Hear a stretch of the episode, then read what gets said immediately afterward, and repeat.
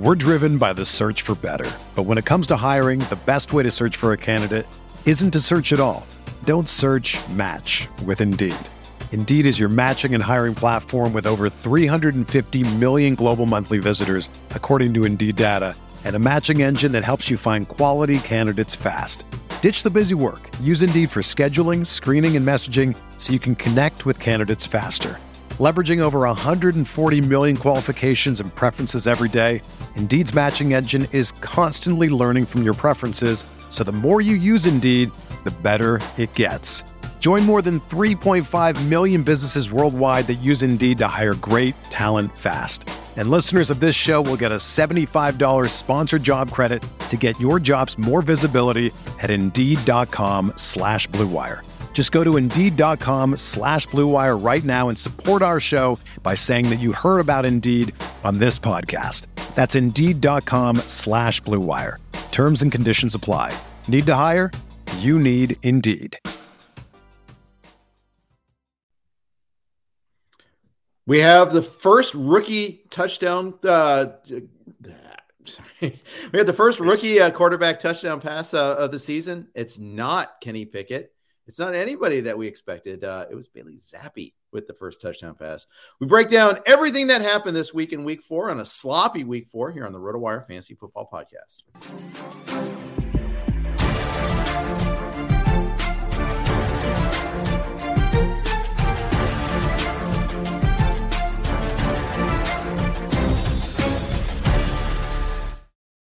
Hey everybody, welcome to the RotoWire Fantasy Football Podcast, brought to you by our good friends at No House Advantage. Appreciate their sponsorship. Uh, we'll we'll tell a little bit more about what they have to offer later on uh, on the show, but it is it was a sloppy week four, sloppy opening here by me and the opening of the podcast too. Nick, what's going on? How are you? Uh, I'm good. I'm good, man. Uh, yeah, nice, nice of you to, to kind of you know make an effort to reflect the week that was uh, in the opening of the podcast. That's called dedication. But yes, uh, yeah, it was it was a very sloppy week uh, around the NFL. Uh, you know, my, my Green Bay Packers, who I guess are partially my team, I should say my NFC team, extremely sloppy in their yeah. ultimate win over a third string quarterback. You mentioned Zappe. in the intro, that was sloppy. We, we saw plenty of sloppiness in in Philly. It was a wet environment. Uh, it prompted me at one point to look up what the record is for most lost fumbles in a game. Uh, turns out Trevor Lawrence fell just short. Uh, I think Kurt Warner appears to hold the record with five lost fumbles. Lawrence uh, lost four, also threw a bad pick. So, uh, in some ways, felt like a step back for the Jags. Um, you know, a very winnable game, uh, a one-score game. You know, one, one where they, they they had a chance at the end. You know, before Lawrence's fourth fumble of the day, but uh, the defense that looks at least looks to be for real for the Jags, but uh, we, we can get into that later. We don't need to go full on Jags corner right away. Well, let no, we let's rip that band-aid off and you know do okay. it. So the weather is a big issue in this game. There's a big yes. issue in Baltimore. Um, you know, sideways rain is usually a bad bad condition to play in there. Uh, the Eagles, I mean, they managed to handle a little bit better, but again, I mean, they didn't ask a whole lot of Jalen Hurts this game, uh, but he did get his rushing touchdown. But on the Jaguar side, they had a 14 nothing lead in this game. Right. I mean, they jumped on, you know, it was like, oh, Jags are for real. We're announcing our presence with authority. Uh, and then the, the turnover fest started happening after that. Yeah, well, they get they get the pick six on the Eagles' first possession of the game. That was mm-hmm. huge. Um, and, and, then put together a really nice drive that looked a lot like the Jags' offense these last couple games. Um, you know, against the Chargers and against the Colts. And, and after that, I mean, like you said, it was just turnover after turnover after turnover. And you know, the weather was certainly part of it. One of them, you know, Trevor Lawrence is rolling out and just straight up drops the ball. Like nobody was really even near him. That yeah. one, obviously, the ball was wet. You know, you, you, chalk it up to the weather. But those other ones, I mean, yeah, the ball being wet probably causes it to slip out of your hand a little bit more easily. But he's got to do a better job, you know, protecting the ball in the pocket. You know, that was just kind of one of those classic situations where pocket's starting to collapse. You know, Lawrence isn't really quite aware of it. He just all it takes is one little swat.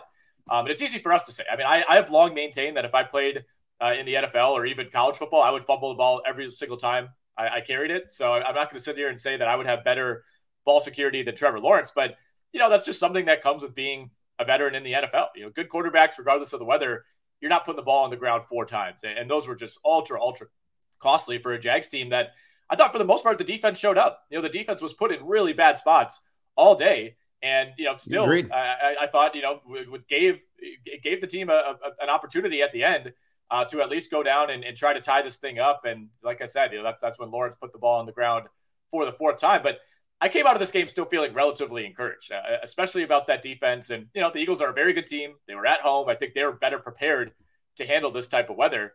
Uh, but, you know, you still got to look at this on the other side and say, man, the Philadelphia Eagles at this point, I wouldn't say they're clearly the best team uh, in the league. I think there's still a lot of a lot of love for the Bills. Certainly, the Chiefs made a statement last night, but uh, in terms of the NFC, man, I mean, the Eagles are, are set up pretty nicely here. Uh, even just looking at that upcoming schedule, I mean, Cardinals, Cowboys, Steelers, Texans, Commanders, and the Colts coming up. I mean, they, they should be, you know, pretty handily favored in all those games.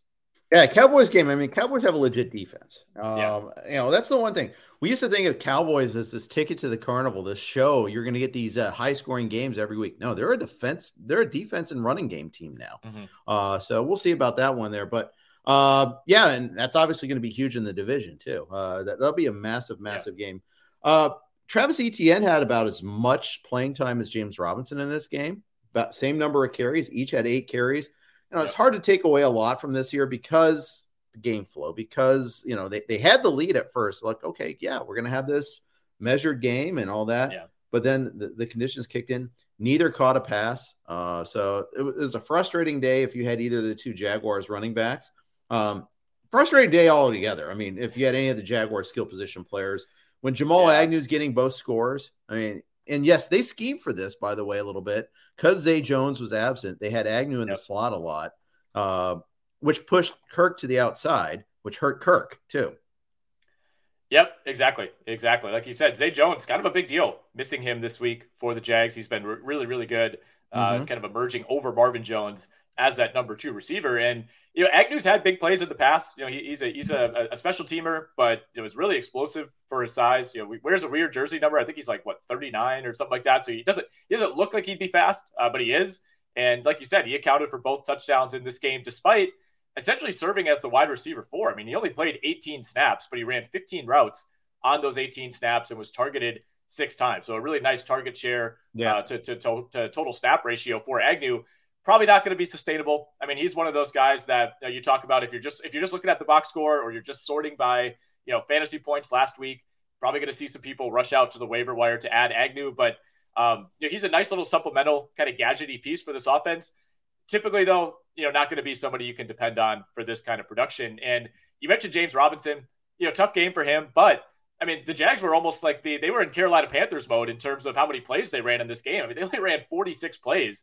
Um, and, you know, playing from behind for a lot of the second half, they got away from the running game and they just couldn't put drives together. You know, whether it was turning the ball over or not being able to convert on third downs, uh, we just didn't see James Robinson have the same level of, of kind of cumulative opportunity that he's had over the first three weeks of the season where the Jags offense was operating a lot more efficiently. So to me, no real reason to panic for James Robinson. Just a weird game where, you know, you come yeah. out of it, Philly wins by eight.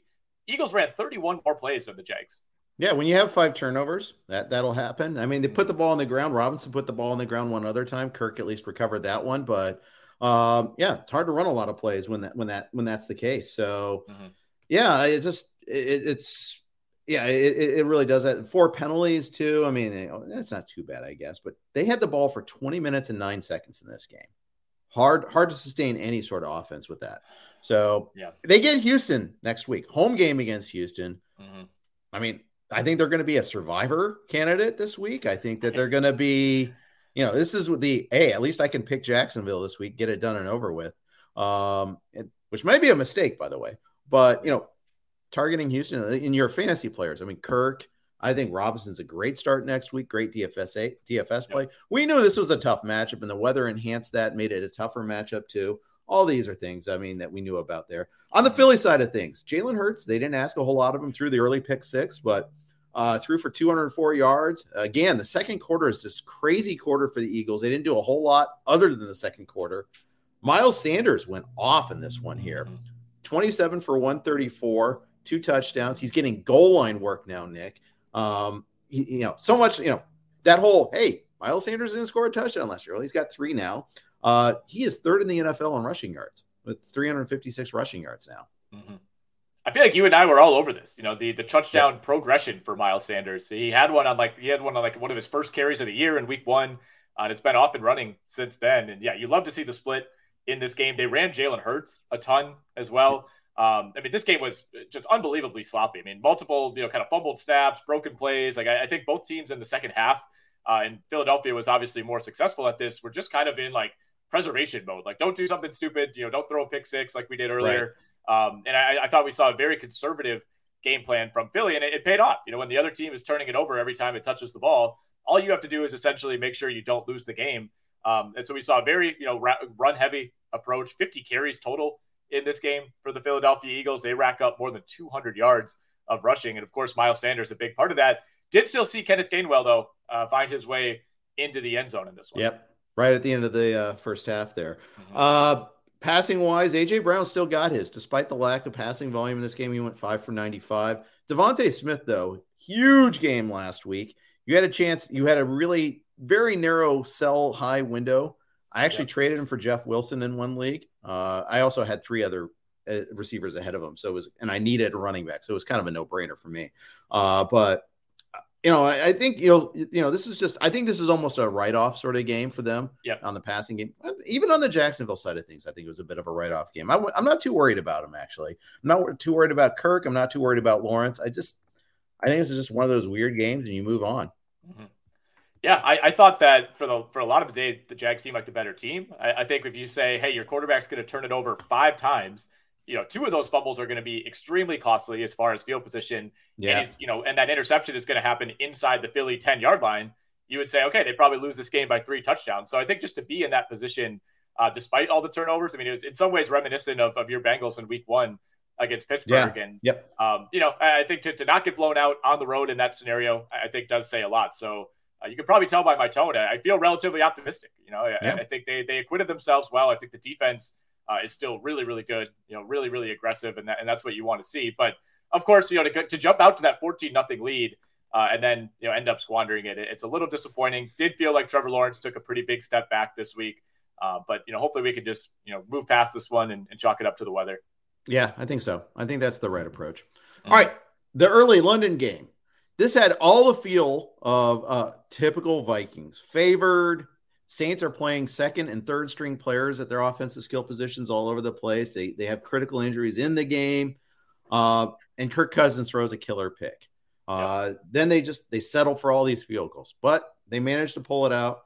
Jeff- Justin Jefferson got well, uh, despite having to face Marshon Lattimore. He went nuts. That's why he never bench your studs. Uh, Jefferson 10 for 147, plus the rushing touchdown was a nice little bonus there. Yeah, you know, you you walked away from this one feeling pretty good about that. Uh, oh, yeah. Thielen, Thielen was pretty good in this game as well. I mean, Cousins though, I just I, I don't trust him. I still don't trust him. The pick was really bad. Yeah. Uh, and he made a couple other bad throws. And so they had a couple bad drops too. I mean, they should have they left so many points on the field in this one. Yeah, that's been the story of the year, I think, for Minnesota. Um, not quite as a disastrous of a performance as Week Two against Philly, but you know, this this offense, it, it just, I think Week One against Green Bay, it felt like they had maybe turned a page. You know, it felt a lot less um, restricted than than it had been under Mike Zimmer. But yeah, now it now it just feels like yeah, you know, they're they're sitting here at three and one. They, they should be happy about it, but it feels like they could have two more touchdowns per game uh, with how this offense is operated and you know, good to see Jefferson back on track for sure. And you know, that rushing touchdown was really well schemed. You know, basically walked in. It, it almost looked yeah. like I, I, like watching it live. I thought they like blew the play dead. It was so open. Uh, so that was a nice supplement uh, to his overall fantasy value. And, and, like you said, Adam Thielen these last couple of weeks, um, you know, at least been like a low end starter uh, in some leagues. I, I, have him in in one league where I've kind of been depending on that. You feel okay about it. Um, you know, it, not a lot else though, fantasy wise here. Dalvin Cook was relatively limited in this game. Did play did, did get 20 carries for 76 yards, uh, but we saw Alexander Mattison, you know, of course, working his way into the mix as well. I mean, Mattison outsnapped Dalvin Cook 13 to one on third downs. Um, wow. Although we, we did see Dalvin Cook operate as a short yardage back. So it was kind of a weird situation when we thought he might be limited. He, he kind of was, but at the same time, you know, you got to be happy with 20 carries for a guy who dislocated his shoulder a week ago. Yeah, exactly. I find it interesting. They're playing next week. Uh, you know, usually after the London game, okay, you get the week off, but some team yeah. it started last year, teams could opt not to do that. So Minnesota's got a home game against the Bears coming up this week. So mm-hmm. uh, they go r- roll right back. So we'll see about Cook's status, you know, making sure that that shoulder's okay. Looks like it's all right. By the way, Mark Sanchez loved it when they threw to like the non people. Like Johnny Mundt dropped that ball. That was a hideous oh, drop. Oh, as a touchdown, walk in touchdown. CJ Ham, like, yes, we need more CJ Ham out patterns. Yep. No, no, we don't. We really don't. More yep. Jefferson. And this at this point, Jefferson had like three catches. We were like, and then right. find they, they they actually kind of started using Jefferson after that. After this, on the uh on the Saints side, I mean, hard to conclude a whole lot. Chris Olave is a stud. Uh, got his got his first touchdown. Uh, they had they had no Michael Thomas. They had no Alvin Kamara. They had no Jameis Winston. They may not have Winston for a while, is my guess. Uh, Ingram got hurt for a while in this game. Murray took over. Uh, Murray actually outtouched uh, Ingram, uh, but I, I kind of think that's fool's gold. I don't think that's something that's repeatable. I saw a lot of Twitter uh, conversations about Alvin Kamara being scratched. Oh, what do you do with the early game? You wake up and you decide whether, you know, I'm on the West Coast. Yeah. I still got up in time for that. And the thing is, you knew he had three limited practices. He had previously missed a game with this injury. They added a player uh, from yeah. the practice squad at his position. You should have been on notice. And if you don't want to wake up early, because yeah. shame on you. But uh, there's you should be able to swap in game. So don't don't pressure commissioner for that one. Yeah, I'm with you on that. I mean, it's it's brutal. It is what it is with these London games. I mean, this is kind of the worst case scenario in a lot of ways. You know, having a key player like Kamara be a true game time call for a game that you know for you kicks off at 6:30 a.m. So uh, it's not easy, that's for sure. But uh, you know, as, as, as Woody Harrelson once said in True Detective, a man's game charges a man's price. You know, you, you want to play high stakes fantasy football, you might have to wake up, set the alarm, you know, get him out of your lineup, and, and go back to bed. Yeah, I know with your partying lifestyle, Nick, that uh, it might be a little challenging. You know, you're in Madison. You know, the, uh, rumor has it they have beer there, uh, but uh, they still I do. I can't yeah. confirm. Yeah, first right. time back uh, in a while. Uh, they they still have plenty of beer in Madison. But yeah, it was I was great to be on hand. You know, to, to witness the the official demise of Wisconsin football. Yeah, it's weird. It's really weird because they've been so solid for such a long time, and then even like as, as recently as the last couple of years, I mean, they're they've been strong. Uh, maybe a little bit of a, a downfall last couple years. I mean, the quarterback play has been a little shaky mm-hmm. lately, but nonetheless, sidebar aside, you know, I, I would love to have Wisconsin's last twenty years. Let's just put it that way. Uh, but we'll see what most happens. programs would. Most programs yeah. would. At the end of the day, we got we got to keep it in context. Got to figure sure, out but, who you are, but uh, sometimes it can get it can get worse. It can mm-hmm. absolutely get worse. Ask Nebraska. Yeah. Uh, don't ask Nebraska. It might be too soon uh, for them. But all right. Otherwise, on the Saints, I mean, I don't. I, I mean, I think we just got to watch for health. I mean, yep. Uh, Jarvis Landry got two targets in this game, plus the two point conversion, where he was as open as a play can be. Another one of those plays where I was like, "Is this is this did they blow it dead because he's so open?" But yep. uh, yeah, not a whole lot else there. I just I'm very happy that I have a lot uh, Olave in a lot of places. Knock on wood, stay healthy, please. Yep. Yeah, that's that's really all I have to. I mean, Saints, it's just everything it kind of depends. Like if, if Michael Thomas misses more time, then then we maybe need to, to kind of dive deeper on, on what that breakdown looks like at the receiver position. I, I will say I thought Andy Dalton played pretty well. Uh, you know, if he let's say Jameis misses another game or two and, and, Dalton looks like this, not out of the question that we could have a mini quarterback controversy. It, it kind of depends how much of Jameis's struggles we're willing to chalk up to the injuries because he's been outright bad these yeah, last couple of weeks. And if he if he comes back, you know, and and, and his, his back is healed. Uh, maybe that goes a long way towards solving some of those issues. But I thought Andy Dalton, he probably gave the Saints their best quarterback performance of the season in this game. Yeah, um, I, I, really do. Want, I, I do wonder uh, what they're going to do there. I mean, it's four fractures in his back. Yeah, I mean, it's, it's Saints. By the way, they're one and three now, um, and they should have lost in week one. Uh, our friend Joe Dolan had a pretty good tweet about that. That they're in bad shape. Uh, they're yeah. one and three, and you know they don't have a first round pick next year. Uh, so they're going to be in a yeah. tough spot here. They're in, they're in rough shape. They also had the I, I, read this this morning. They had the two oldest ball carriers in the entire league this season uh, operating in this game, and, and Mark Ingram and Latavius Murray. So uh, yeah not, not exactly a youth yeah. movement here behind Kamara. Yeah, well, you know, Tony Jones wasn't good enough. They had to healthy scratch him despite all that. But uh, yeah, I don't know. Uh, they they kind of like they wanted to go with those familiar names and faces, I guess. But uh, tough spot. All right. Uh, before we move on, all of our podcasts are on the uh, Blue Wire Network. Here is a couple of ads from them. We're driven by the search for better. But when it comes to hiring, the best way to search for a candidate isn't to search at all. Don't search match with Indeed. Indeed is your matching and hiring platform with over 350 million global monthly visitors, according to Indeed data and a matching engine that helps you find quality candidates fast.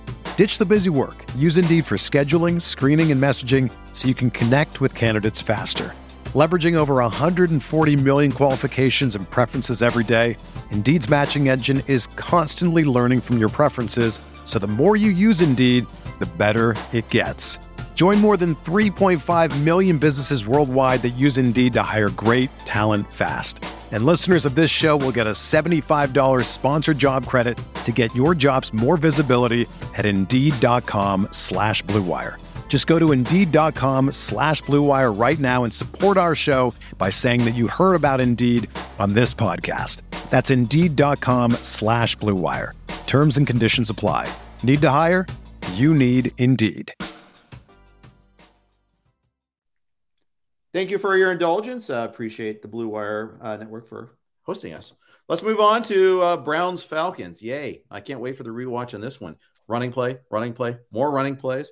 Uh, although Jacoby Brissett actually threw the ball 35 times. Maybe they should have run the ball a little bit more if you're Cleveland. Whereas uh, Atlanta, I mean, they ran the ball 35 times. They only allowed Marcus Mariota to throw 19 times. They only completed mm-hmm. seven of them, and they still won. Seven complete passes, no touchdown passes, yeah. and they won 23 20.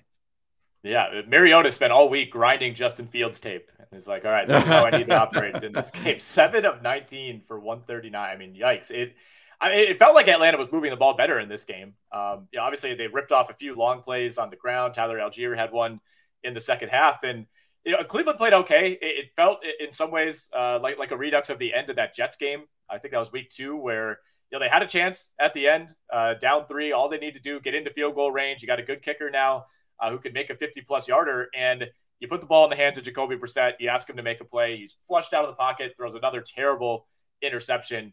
Um, for the most part, he was okay in this game. You know, had a nice rushing touchdown. Kind of, kind of looked like a uh, uh, kind of a dilapidated like Michael Vick version of, of that, like yeah. know, breaking through defenders, stumbling his way into the red zone. Um, but you know, he goes 21 to 35 for 234. Other than the pick, I, I thought he was solid. David and Njoku looking very good in this yeah. game. Again, uh, an efficient five catches on seven targets for 73. Uh, didn't do didn't see almost anything out of Amari Cooper though. He, he was a guy who or targets. Uh, I think after after looking really good in in the in bad conditions against a good Pittsburgh defense last week, just completely shut down in this game by by AJ Terrell. So hats off to that Atlanta defense and. Um, you know, for the most part, I think Cleveland did what it wanted to do. You know, Nick Nick Chubb, 19 for 118, Kareem Hunt, 10 for 49. We see another, you know, big, big rushing game for the Cleveland offense. But I actually thought it was the Browns defense that just let them down time and time again. Couldn't stop the run. game. They couldn't stop the run. Was it like yeah, 10 I, running plays in a row at one point in time? Or, you know, I, at least, yeah. I mean, given that split, yeah, that, that, that, that definitely checks out. I mean, we should mention too, no Myles Garrett, no Jadeveon Clowney. Uh, you think of those guys as, I think, helping more against the pass, but I mean, missing Garrett, especially, that's a big deal. It, it's a huge deal. Uh, and, yeah, but it, it was is clearly like we're gonna we're gonna run the ball. We're not even gonna use Cordarrelle Patterson. He's not a workhorse. That was a takeaway. There is that we mm-hmm. we love him. He was in the game to help close it out. He, he's he's a difference maker, but they, they got to preserve him. He barely practiced this week. Uh, so Tyler Allgeier went 10 for 84, had that nice long run. Caleb Huntley, who's Caleb Huntley? 10 for 56, third string running back. Mm-hmm. Uh, you know, Avery Williams even had a big carry there for 21 yards. I mean, they're committed to the running the ball. They're trying to like have as least amount of exposure to Mariota as possible. It's basically the way I read it. Mariota's not even running anymore. So even as a uh, as a super flex quarterback, you can't really use them unless you're like utterly desperate. Yeah, this is a weird game for Atlanta. I mean, credit to them for finding a way to win, but they, they kind of did it in some different ways than we've seen uh, through these first few weeks of the season. But they're they are officially in the frisky zone for me. I mean, two and two uh, they're they're a team that I, I, think could beat just about anybody on any given week. Uh, you know, just finding ways to kind of hang around in all these games. Mm-hmm. They, they, they gave the Rams a run for their money. Uh, they probably should have beat the Saints in Week One. I mean, there's there's a world in which they're three and one right now, uh, kind of lurking as I mean, as of right now in that division, I, I think they've clearly looked like the second best team. Um, I mean, the Saints I think certainly have the potential to be the better team, but we have no idea what's going on with their quarterback situation. They have key injuries. They can't really move the ball. Um, I, think Tampa Bay is, is going to ultimately be just fine uh, and probably win the win the NFC South in runaway fashion. But I, I, to me, it feels like Atlanta is, is you know kind of on that same level as New Orleans. Yeah, well, Falcons travel to Tampa this week, so mm-hmm. this will be a really good test because I think that the, this the takeaway here is Atlanta's defense is actually good. kind of good. Uh, pass defense at least yeah. is. They have two good corners.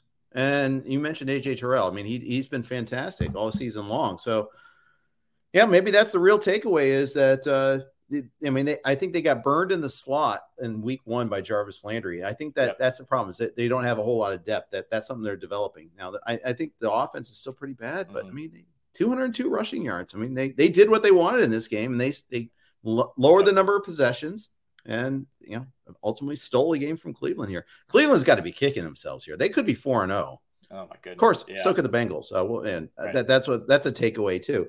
But it, was a wonderful week for my Bengals. They won, and everybody else in the division lost. They're tied for first after starting 0 and 2.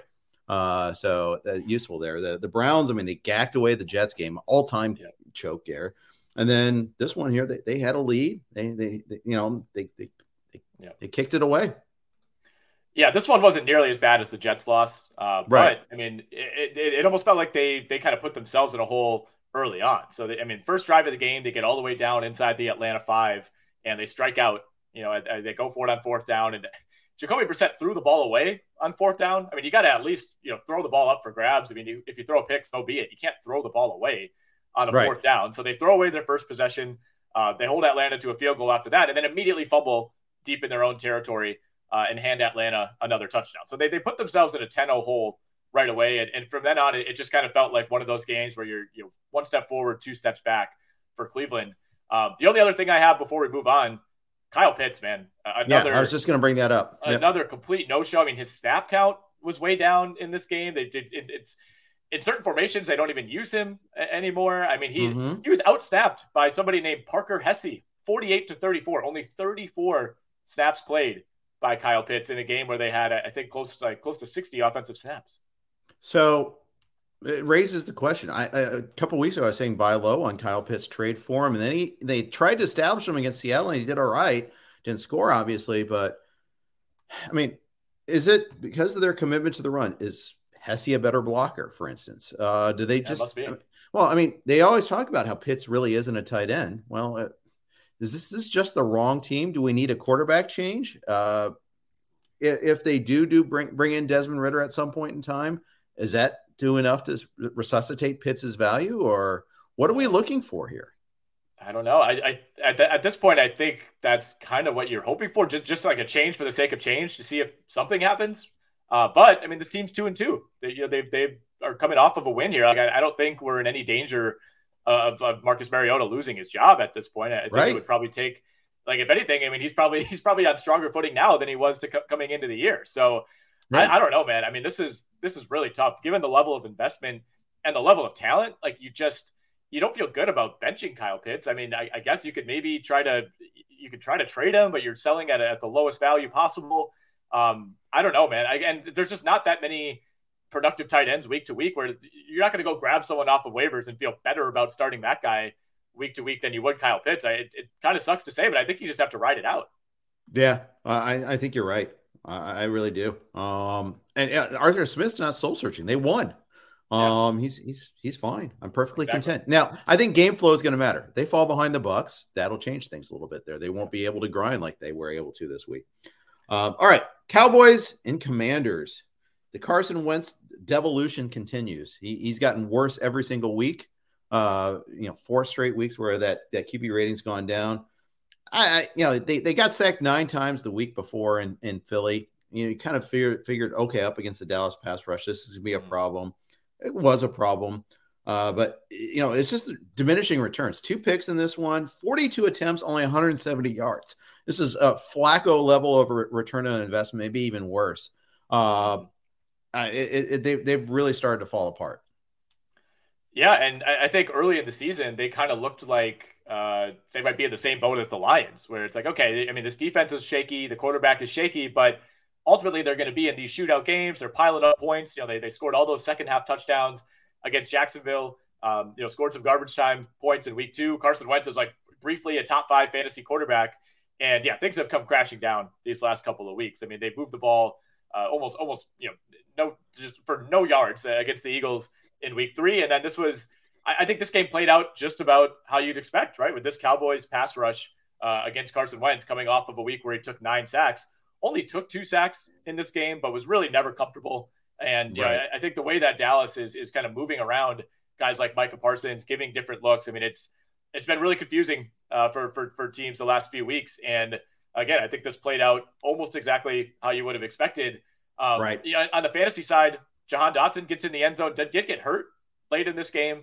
Um, yeah. Sat out the final couple possessions. We're not really sure uh, what's up with him. I mean, that would be a, another pretty big blow for the Commanders. But very quietly now, the Dallas Cowboys. I mean, sitting at three and one, likely getting Dak back next week.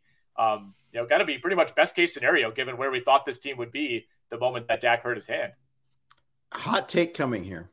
Dallas should keep, take their time in bringing Dak back. Don't rush him back. I feel like this is almost like Russell Wilson coming back too soon last year. Um, and they face the Rams yeah. this week on the road. Do you want to throw them in on this? I don't know. I mean, yes, I, I, I don't want to say Cooper Rush should take over. I don't. I'm not. Let's make sure this is not a anti Dak comment. It's a make sure he's fully all the way back. If there's any sort of doubt, don't push it because I mean, player th- playing through a thumb injury, it just it, it could be a really bad situation. Mm-hmm. Yeah, and I think there's a clear distinction between make sure he's healthy and we have a quarterback controversy and Cooper right. Rush they don't. starter. I mean, yeah, this right. isn't this isn't going to be a, a, like wildly ironic uh, situation of how Dak got his job, you know, over Tony Romo back in the day. But yeah, I was watching watching some games with uh, friends yesterday, and we were talking like, I mean, is Cooper Rush putting himself in a Matt Flynn like position? Like, is there a team out there that is going to look into Cooper Rush as a potential starter next year?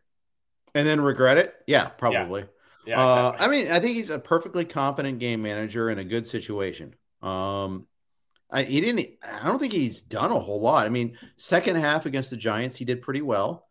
Second half in this game, he did okay. Uh, you know, again, it, there wasn't a whole lot. This wasn't an offensive explosion by the Cowboys. They didn't ask a whole lot of them. You know, he didn't turn the ball over. Yay, good job. Um, I mean, I think that's really it. I mean, mm-hmm. he he only threw the ball 27 times. This is another t- game where they didn't run a ton of plays. This was a slow paced game. Yep.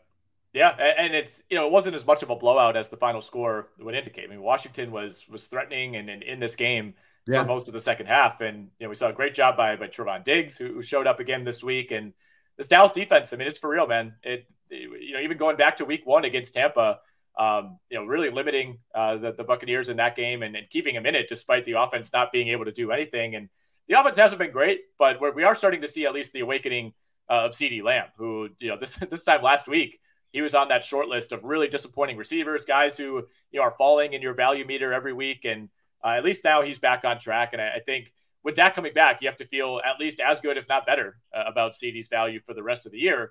Uh, although some help arrived for this Dallas receiving corps this week. Michael Gallup back in the mix, essentially served as a wide receiver three. I mean, in terms of snaps, he was still well behind CeeDee Lamb, well behind Noah Brown, but uh, nonetheless, good to see him back out there. Right.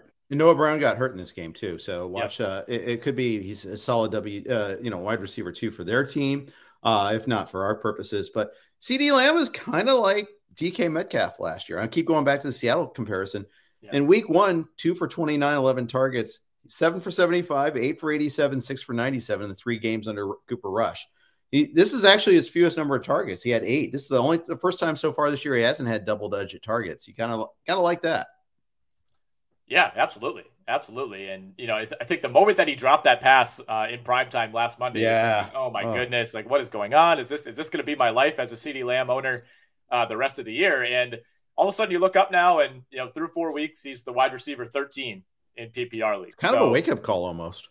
Yeah, yeah, it, it, felt that way. And you know, he rebounded, had that nice, uh, you know, kind of diving one handed catch uh, in the end zone to, to get in there against the Giants. You know, finds the mm-hmm. end zone again this week, and uh, a, a, lot of big names ahead of him. You know, when you look at the the, the top performers at receiver, so it's maybe going to be hard for him, you know, to to find himself near the top five when it comes down to it. But ultimately, there's so much talent at receiver right now that you know, if if, if CeeDee Lamb with a backup quarterback is still in the top 15 at this point, you got to feel pretty good about it. Yeah, for sure. Uh, Commanders get a home game against the, the, Titans this week. Titans, you can you can move the ball against them. Um, we'll get to their their game against the Colts, but um, I, I think this is I wouldn't say get well game for Carson Wentz, but get slightly better game for him. And we'll see what happens with Dotson at hamstring injury. Obviously, it should be. It should be on paper. We'll see. I mean, this is a it's a potential get right game for him. Mm-hmm. It's also a if you lose this one at home by two scores to the Titans, it's a potential disaster uh, as far as where the season is heading type of game for the Commanders. Yeah, it could be fire the head coach, change the yeah. quarterback sort of game too. Yep, yep. it's entirely possible. Uh, four Division One head coaches have been fired already this year, so uh, it could happen in the NFL sooner too. It, mm-hmm. it, we're getting getting closer to the bye weeks. It's time for teams to make some changes here and there. All right, our, this podcast is sponsored by the friends our friends at No House Advantage. No House Advantage is changing the game by offering the most dynamic fantasy sports platform available today. Play and pick 'em contests versus other people for the shot at winning big cash prizes. Download the app, choose a contest, select your player props, earn points for correct picks, and climb the leaderboard for your shot. Hundreds of th- at hundreds of thousands of dollars every single week. You can also test your skills versus the house and 20 times your entry if you hit all of your picks. Bet on up to five player prop over unders or individual player matchups across every major sports league, including the NFL, NBA, MLB, PGA, MMA, and NASCAR. Sign up now with promo code NHA Wire. That's NHA Wire at nohouseadvantage.com or download the app and on the app stores to get a first deposit match up to $25. Make sure to check out No House Advantage today and experience daily fantasy sports redefined because it's not just how you play, but also where you play. You won't want to miss out on this. All right. Thanks to No House Advantage for their sponsorship of our podcast during the football season. We're excited to have them aboard.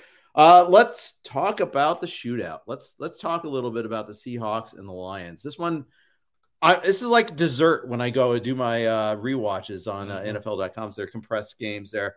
I'm gonna hold off a little bit there. I'm gonna I'm not I may not watch Bears uh, Bears and uh, Giants first but I might watch that Cleveland Atlanta game before that. There, have a little like, okay, eat your vegetables sort of moment there because this yep. one it's all dessert. Yeah, this was a, a wild, wild game, and I mean Detroit in particular. It just felt like all that needed was just to get one stop at some point in the second half of this game, and it just never, it never came. Even even late, late in the game, you know, it's 48-45. Uh, you, you know, times running down, and they had a third right. and five, I think it was for Seattle and there goes Rashad Penny ripping off yet another long run in this game. I mean, 17 for 151 for Rashad Penny. I mean, Geno Smith goes 23 of 30 for 320 and two touchdowns. But I mean, it was it was an equal shootout on both sides. I mean, I, I was looking up like most combined yards in a game. I mean, this was these teams combined for almost 1,100 yards on Sunday. 1,075 yards total. Um, that was the most in any game uh, since, uh, ironically, a game that Seattle was also involved in uh, in 2020 against Arizona. That one went that one went into overtime, however. So to do this in right. regulation, uh, pretty impressive. I mean, I, I think I, I, come away from this feeling pretty discouraged about the Detroit defense. That's for sure. For sure. Uh, but I, I think you also have to be pretty encouraged that Detroit is able to put up 45 points, albeit on what might be the worst defense in the league, truly, uh, in Seattle. But doing that without DeAndre Swift and doing that without Amon-Ra Brown, we saw. I mean, or DJ, DJ Chark. Yeah, yeah. no, no DJ Chark as well. Um, you know, great game from Josh Reynolds. Fantastic game from TJ Hockenson. Eight for 179 and two touchdowns. Made some really difficult catches in this game. And then, of course, Jamaal Williams looked fantastic as well. So, I mean, this was a, a just a gold mine for fantasy. It felt like everybody who you're potentially starting ended up coming through. Yeah, I'm. I downgraded Goff uh, on my value meter this week because you know once he I was going to be down his top two targets and Swift, I was like, yep. Okay. Um, and Hockenson, I mean, he had that 81 yard catch where the tackling was really, really bad. Uh, but hey, he made the moves on, on, that there too. And like you said, he made a lot of other tough catches. He got in the end zone twice too. That was beautiful. Um, so the Hawk alarm was ringing hard there. Uh, and you know, great, great, great performance from them. And Williams got his. Uh, I thought he'd share carries a little bit more with Craig Reynolds. That wasn't the case. Reynolds only had two carries, two good ones, by the way. Uh, but you know, we want to expect a little bit more out of that. Uh, the Seattle side of things, I actually left. I left uh, Rashad Penny on my bench in one league. Big mistake, huge mistake. I started Nick Chubb, who I was always going to start, but I also started Jeff Wilson over him, and I also started Allen Lazard over him. And you know, Lazard was fine, but uh, boy, did I miss out on an opportunity there. Yeah, I think we got to start talking about the Lions as you know one of the, the, probably three to five teams that you're targeting in terms of matchups each right. week at this point. I mean, I, I, think the fact that they score the ball so well, you know, almost makes them more of a target. I mean, they, they get they get off the field, they'll, they'll score a touchdown in three to four plays, and then all of a sudden you're back on defense again. I mean, that was part of it. Is um, you know neither team was really sustaining these long drives. I mean, early on uh, we saw a couple long drives in the first half, but after that, it, I mean, look at the final like eight drives of the game. It's touchdown, touchdown, touchdown, field goal, touchdown, touchdown, touchdown. Right. And then it's Seattle running out the clock. I mean, neither of these teams could get stops. I think we knew that about Seattle coming in. I think we had higher hopes for this Detroit defense, but this just might be who they are this year. You know, they're right up there near the league lead. I think they are the league leader in, in points scored now uh, through four weeks. Um, but they're going to be one of those teams that, you know, if they're going to win games against even competent teams, uh, it's going to have to be scores like this. And, um, you know, I think mm-hmm. if you're mm-hmm. Detroit, you still feel, you feel okay. You know, obviously you don't want to lose this game at home, but um, you know, like you said, some some very key absences uh, on this offense, and you know, you lose a starting safety last week.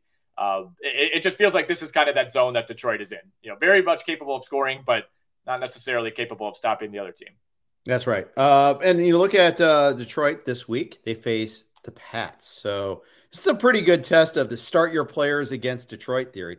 I mean, I think you'll start Harris or Rhamondre if you have one yep. or the other. Um, it, it's kind of like roulette on which receiver ends up getting the targets in a given week for the Pats. So I don't know if you'll start them, but and we'll get to the Pats and which quarterback to possibly they could possibly use this week. But uh, yeah, uh, it, will be a big test. Seattle faces New Orleans in New Orleans, so Chris Olave uh, managers are pretty happy.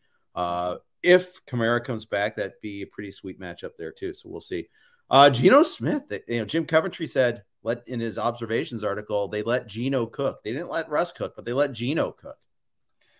Yeah, they sure did, and, and, it paid off. I mean, he's had he's had a couple of just like wildly efficient games this season, and, and yes. again, a lot of this you have to chalk up to uh, some incompetence on the side of the Detroit defense, allowing 48 points to to this Seattle team. But um, you know, uh, uh, no sacks for Geno Smith either. I mean, that was part that was part of this as well. Uh, good job by the Seattle offensive line keeping him clean.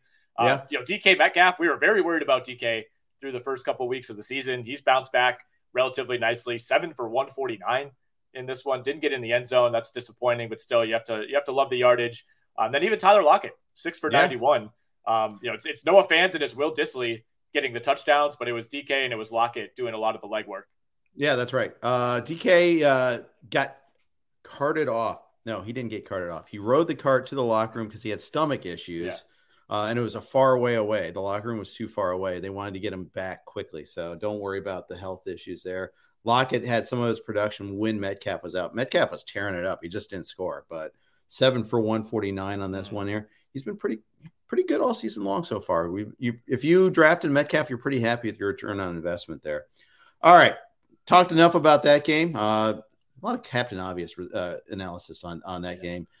Colts Titans. The Colts are in a bad way right now. Oh boy, the Colts yeah. are in in big time trouble, and it, it kind of felt like the loser of this game was going to be in trouble no matter what. But I mean, this was yeah. another really discouraging game for this Colts offense. And, you know, not only does Jonathan Taylor have yet another inefficient day on the ground, 20 for 42. I mean, that is a 2.1 yards per carry average uh, for those of you who do math. One catch for one yard, not doing anything out of the backfield.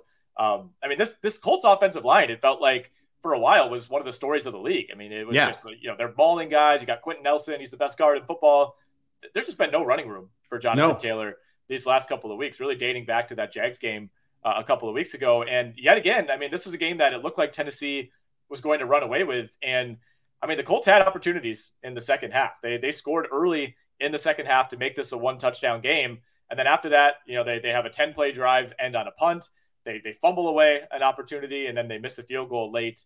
Um, that, that would have at least, you know, kind of created one more opportunity there if they could get a stop. But man, I mean, it's been it's been rough. I mean, Matt Ryan, the yardage looks good here. You know, the, the final line is okay, 27 of 37 for 356, but took three sacks, fumbled two more times. He's now fumbled nine times. Nine times of the year. Well, yeah. Only lost one of them today, thankfully, but nine fumbles. I mean, it's he just doesn't look confident. I no. I, I, I once again, we, I, I've said this a couple times this year, but I think I woefully misevaluated just how uh, how competent this Colts offense would be. I, I think we we we kind of misrepresented what the weapons were uh, beyond Michael Pittman, who didn't do much in this game. Uh, I mean, if it's not for Mo Alie-Cox, who's just like a touchdown machine all of a sudden, um, you know, between him and Jelani Woods, like no one else is really doing anything in this offense. Yeah, and by the way, that's not bankable at all. I mean, Cox no. was barely getting any targets heading in this week, no. uh, and Jelani Woods got one this week. Happened to go for 33 yards. Maybe they should go more than one, but Uh, no, and, and, the thing is, Michael Pittman suffered in this one. There, they Matt Ryan threw for 356. If I told you Matt Ryan threw for 356 and two touchdowns, and you're a Michael Pittman, Pittman manager, you're like, okay, can't wait to see his stat yeah, line. right. You, no, no, six targets only on those on those 37 attempts. I mean, yeah, it's kind of a kind of a nightmare line when you when you you know juxtapose what Matt Ryan did yardage wise with who ended right. up on the receiving end. It's like yeah, if you if you started Kylen Granson, you're you're feeling great about his four for 62, or even Alec Pierce four for 80. But yeah, the guys who really matter and who are in fantasy lineups, uh, not not necessarily doing a lot here. Not a whole lot of takeaways for the, the Tennessee side. Derrick Henry got going in this game. Um, you know, 22 for 114 really without any long plays. He did have a couple screen passes. You know, he goes uh, three for 33 uh, through the air, but I, I thought it was going to be Jonathan Taylor who got going against this Tennessee right. rushing defense that was horrible coming into this game. They were allowing uh, almost six yards per carry, and we saw the complete opposite. It was Derrick Henry uh, who got going against the Colts, and more bad news for Indianapolis. By the way, they play on Thursday night this week already Shaq Leonard has been ruled out. So not a lot of help coming for that defense. Nope. He, he hasn't been able to play all year. Uh, couple news injury items and one in this game. Uh, Taylor just got a push that uh, x-rays came back negative on his ankle. So he might be able to play mm-hmm. Thursday night against the, the Broncos. The Broncos will be without Javonte Williams. It's now come down. Yep. He has a torn ACL. Uh, he is out for the season, obviously. Uh, we'll talk more about the Broncos coming up, though. But Mike Boone and Melvin Gore are going to be doing a timeshare on that one. There, they both had. Uh, well, I'll, I'll, save it. I'll save the comment there about that. Uh, it, also, Treylon Burks got hurt in this game. I, I actually thought he was maybe a sneaky guy to try to add in DFS super cheap and see if he could have that breakout uh, game. He did not. He got hurt. We'll see what his status is going in. I mean, the receiving game. You look at it there.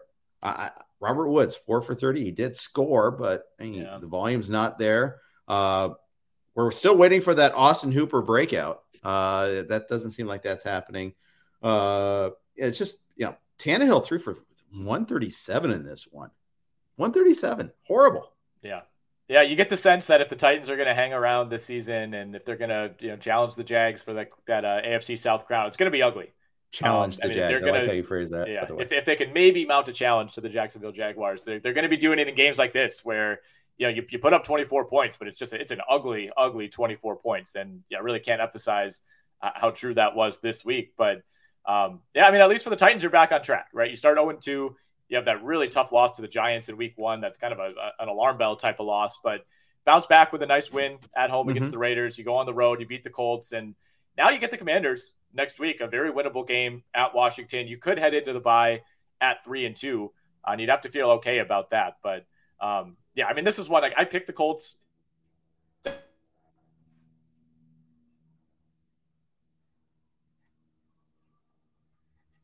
For Indianapolis. Uh-oh. Yeah.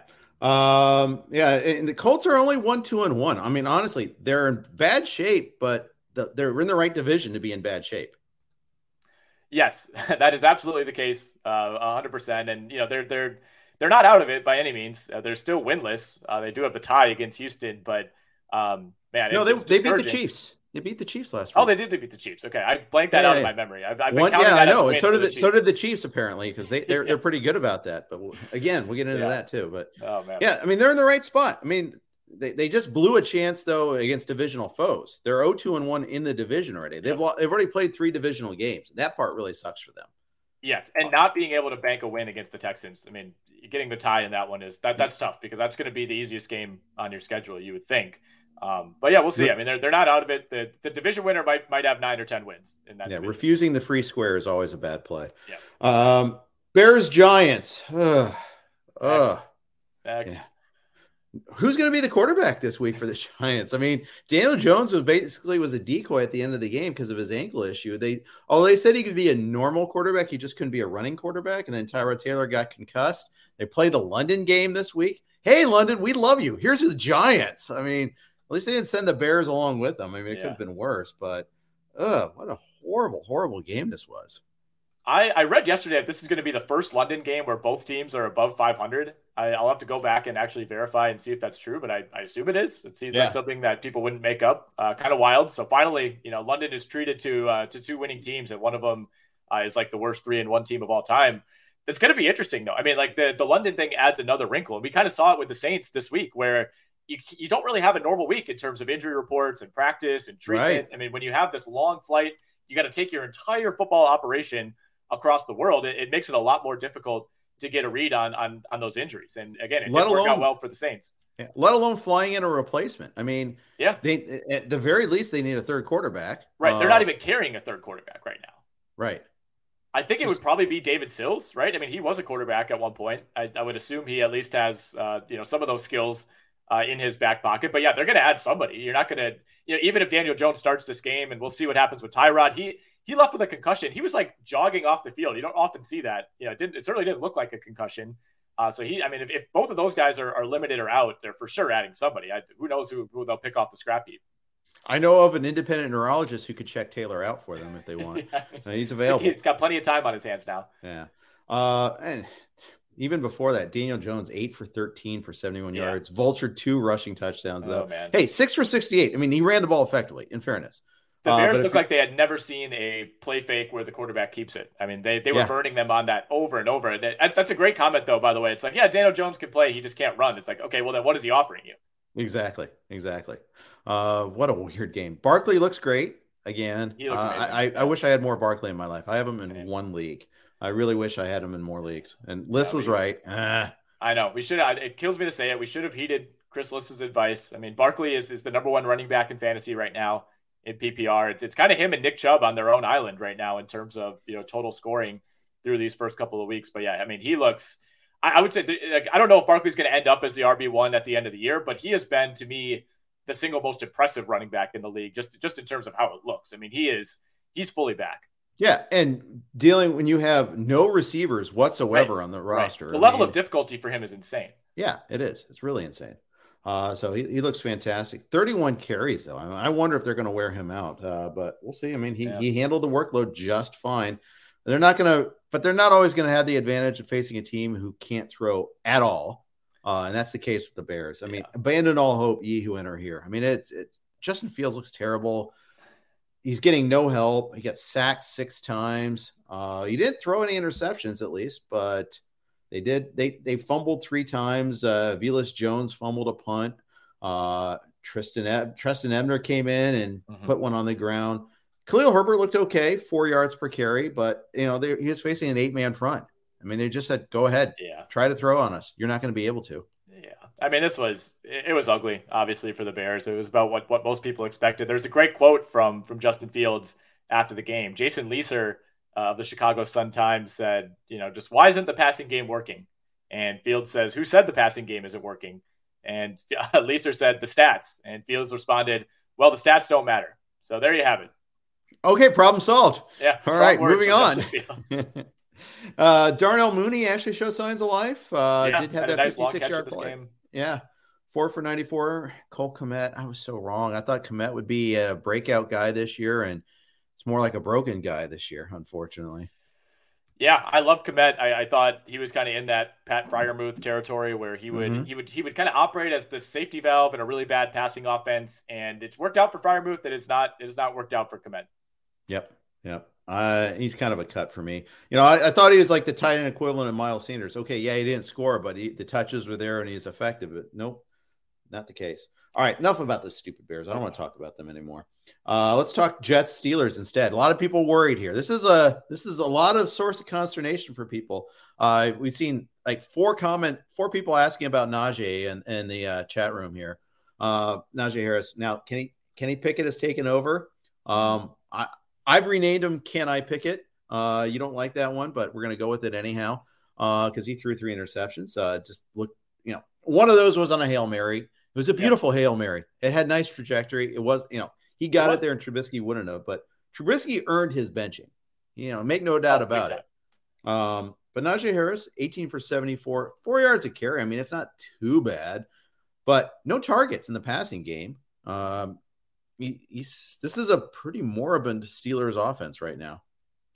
It sure is, and it, it didn't it didn't look a whole lot different with Kenny Pickett. I mean, he was willing to at least throw the ball downfield. Uh, it's interesting that he ended this game with three incompletions. All three were interceptions, and there's you know there's kind of an asterisk for all of them, right? One of them once off goes off the hands of a receiver. The other one was a nice deep ball to Chase Claypool. Uh, you know, wasn't Claypool double coverage. Yeah, and it should have at least got a, more of a hand on it. Kind of a mistimed jump by Claypool. And really, I mean, that's why you have Chase Claypool, right? Those are the balls that you, are paying him uh, mm-hmm. to come down with. So it's not going to go down as like a great throw by Kenny Pickett, but it was, you know, catchable and it, it wasn't exactly a bad pick. So right. I, I, think for a guy who has three interceptions in his, in his first NFL game, um, you, you can kind of make an excuse for all three of them. And, and I think it's legitimate. So the biggest thing you could say about Pickett though, is there was a, a massive shift in energy when he came in that game. I mean, there the fans are chanting Kenny, Kenny. Like there was none of that for Mitchell Trubisky. I think just the the act of making a change, I, I think makes me encouraged for the direction that this Steelers offense is going to go. Even if ultimately in the short term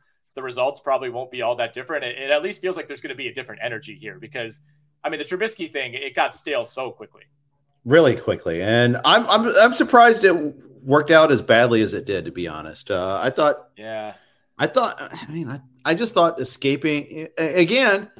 I mean, how many times we talk about this? Oh, he just needs to change his hearing. Well, maybe he was part of the problem. False. I don't know. And it looks like that might be might have been the case here. Uh, they were down 10-6 at halftime in this one here. Mm-hmm. Just earned that benching there. Another pick. Got sacked three times. Uh, yeah, it was just um, just a stinky offense. Now they face Buffalo in Buffalo this upcoming week. So uh, yeah, yeah. Pickett's, a, I, you know, and, and, quarterbacks are having a really rough time against the Bills so far. So I, I you know, even Lamar didn't go crazy against them. So no. uh, of course that was also in the remnants of Ian, Hurricane Ian too. So uh, hard to judge any conclusions from that game. But going back to Pickett, uh, not a start this week for me, uh, unless you're just desperate in a QB flex league. Uh, but I think in the long term, George Pickens benefits from this. He, well, he definitely been in the short term. Oh, yeah. Diontae Johnson only four targets, two for eleven in this game. Is this is this a okay? He doesn't fit well with Pickett, or is this just the way the game worked out? I think we got to give it another week or two and, and kind of see uh, you know how this how this uh, affects Diontae Johnson. But to me, it feels like it's it's a, a lateral move probably at worst, right? I mean, mm-hmm. it, he was he was at least sustaining some value under Trubisky, but if you go back and watch a lot of the catches, I mean, it's like hundred out of hundred difficulty level uh, you know, Diontae Johnson, like routine throws for other quarterbacks have to turn into like one handed catches because they're so off target. Um, I mean, it's really encouraging for Pickens to see him break out like this. That's for sure. Um, yeah. And Freiermuth, you know, sustained his value as well, seven for 185. Not panicking yet on Diontae Johnson, but we'll see. I mean, the, the problem is I don't think Buffalo is going to give us a great sense for what to expect going forward. I mean, that is a for Pickett presumably making his first NFL start next week on the road at the Bills. I mean, they're two touchdown dogs in that game. I just I don't really feel like we're going to come away from that one feeling great about anybody. So it, it might take three four games until we have a better sample. Yeah, deny us the opportunity to have a Mitch Trubisky revenge game, though. I'm, I'm yes. kind of bummed out about that. Uh, on the Jet side, hey, they actually won this game, and they're two and two now. Uh, the narrative on Zach Wilson has to change quite a bit. I mean, the, the 14 points in the fourth quarter. Uh, otherwise, it would have been a disaster of a game. Threw two picks, yep. only seven yards per attempt. QB rating was pretty low, but he he orchestrated two comebacks in part because of field position by those interceptions. Uh, they kind of smashed and grabbed this game.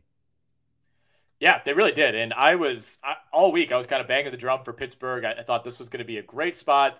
Um, not a Zach Wilson guy at all. Um, I, I, thought they would be able to turn him over. They did, uh, but they just couldn't get enough stops. You know, allowing the Jets to get to 24 points in this game with Zach Wilson throwing two interceptions. I thought Pittsburgh's defense would be able to do a better job than that, but it was two late touchdown drives for the Jets that that ultimately were able to uh, deliver them this win. I mean, Pittsburgh was up 20 to 10 in this game at the end of the third quarter and yeah. allowed the Jets to, to get back in. And of course, you know, the, the pick by, by Kenny Pickett did not help. That occurred, um, you know, on the other side of the 50 yard line around the Jets 35. So, um, you know, that, that, that gave the Jets reasonable field position. And you got to hand it to, to Zach Wilson. I mean, I still, I didn't come away from that game being blown away by anything that he did, but you know, ultimately got to 250 and, and delivered them a win against a really good defense on the road. He evaded the pass rush. He only got sacked one yeah. time. Yeah, um, and TJ Watt, at his absence, is actually hurt. You know, the Steelers don't win without him. They, yeah. they just don't. Highsmith missed on a sack, uh, uh, on at least one sack that I think Flacco doesn't get away from. So Wilson's mobility helped him a little bit in that case. Uh, they spread the targets around. Garrett Wilson only had two catches. Corey Davis, five for 74. He was the beneficiary this week, but I don't think that's bankable. I think he's a guy that probably should be rostered, but he's also tough to start. Yeah, should be rostered at this point for sure. There's, I mean, there's weirdly been a lot of production in this Jets receiving corps. It's just been different guys every week. I mean, Tyler Conklin has been fairly bankable at this point. I mean, three for yeah. 52 for him uh, in this game. I mean, it's the problem is it feels like one week it's Garrett Wilson, then next week it, it's Corey Davis, and you know at some point Elijah Moore is going to be a bigger factor in this offense. I think a lot of people are high on on the connection that he showed, um, you know, at times last year with Zach Wilson. So it, it feels like it's going to be frustrating. I, I don't know if there's going to be one or two guys you could depend on every single week. I think the other thing before we move on to, to address with the Jets too is Breece Hall. I mean, yeah, two, two receptions for 12 yards, but 17 carries for 66. He out carries Michael Carter 17 to 9, excuse me, in this game. And he certainly looked like the more dynamic back. I, I, think his meter is, is definitely pointing up as we continue along. Right. And by the way, he almost fumbled that game winning touchdown, too. Yes, he did. That uh, was very close. Yeah, very, very close on that one there. All right. Before we move on to Bills and the Ravens, quick note from Play with Swagger. There are 50 million fantasy sports players and sports bettors in the U.S., but 90% of all cash prizes are won by only 2% of players. That's because most sports gaming options were created for pros. You know, the dudes dropping loads of cash on data to find an edge over the rest of us. Not Swagger. Swagger is a daily fantasy sports site created for sports fans who simply want some skin in the game and a real shot at winning. Tired of losing because of one bad pick? With Swagger, you don't need to be perfect to win. You simply need to create a ticket of four to 10 simple player props and score points for the ones you get right. Your score determines your win, not the perfect ticket. You can be half right and be all right with Swagger. Swagger offers the most player props and biggest payouts of any DFS site, as much as 50 times your money. Plus, you can play fantasy football along with all the major U.S. pro sports, as well as international soccer, Formula One, NASCAR, fight sports, rugby, cricket, and even esports. Ready to play? Visit playwithswagger.com slash rotowire to sign up, and Swagger will give you $10 free to try them out, plus match your first deposit 100% up to $100. Swagger, daily fantasy for all fankind. We are expecting big things out of Buffalo, Baltimore, but the weather intervened, turned this game a little bit into the uh, into the muck. Nick, uh, you know, still 23-20. Nice comeback at the end by uh, Josh Allen getting that rushing touchdown uh, to tie the game, and then the drive at the end. But I think any analysis of this game has to start with the decision and that to go for it on a fourth down in a tie game. Uh, it ended up throwing an interception in the end zone instead. Uh, you only have the best kicker of all time in Justin Tucker. That that's the thing that's kind of interesting about that. There, uh, what what did you think about that decision? You know, I, I didn't hate it just because you know I, I think you kind of had the sense at that point that Buffalo had unlocked something offensively and they were going to go down and at least get a field goal try. Um, although with the elements, you know, it, it, a 35 yard field goal isn't as much of a guarantee uh, in that type of game as it normally would be. So, right. in some ways, you want to take the points. You know, you, you certainly would, would prefer to have the lead in that situation, but it's a big deal to have a touchdown on the board relative to a field goal. So, I, mm-hmm. I didn't hate it. The one thing, though, with throwing the pick in that situation is especially key because, you know, it's one thing if you get stuffed uh, with a run play or you throw incomplete. Buffalo's taking over at the two yard line you know, turning that into an interception, that was a huge swing for field position, right? Not having to operate with your back to the goal line uh, and getting the ball out at the 25 yard line. That that to me was was really really big, and that was a big mistake by Lamar Jackson, allowing Jordan Poyer to pick off that pass. But I, I like the play. I mean, it was a really nice identification by Poyer, who came kind of out of nowhere, came all the way across the field to intercept yeah. that throw. Uh, but you know, man, just it feels like that the Ravens sometimes the aggression pays off other times it doesn't. I mean, it felt like everybody was on board with this decision. Like I do love the the general concept of you know Jim Harbaugh essentially leaving the decision oftentimes in the hands of his quarterback and saying, "Look, you want to go for this? You feel good about it? Let's do it." Because of course, quarterback's it, always going to say yes, though. Yeah, exactly, exactly. It, it, goes both ways, though. I don't know. Like if the Ravens score there, we're probably praising them for for making this brilliant decision, uh, and obviously they don't, and it, it goes the other way. But uh, yeah, like you said, really weird game. It's slow start for the Bills. Allen throws a pick almost immediately. Uh, yeah. Uh, Buffalo's not able to get really much of anything going in the first half, but it was pretty much single handedly Josh Allen keeping them in this game uh, and then finding ways to win. I mean, they, they did benefit from a fairly questionable late hit call on Josh Allen during yes. that final drive. That, that yes. was a pretty big bailout. I think they had just taken a penalty on the previous drive, so they were they were facing like a, a long down and distance in the rain against that Buffalo or against that Baltimore defense, and in a lot of ways, it, it felt like that was really the biggest differential.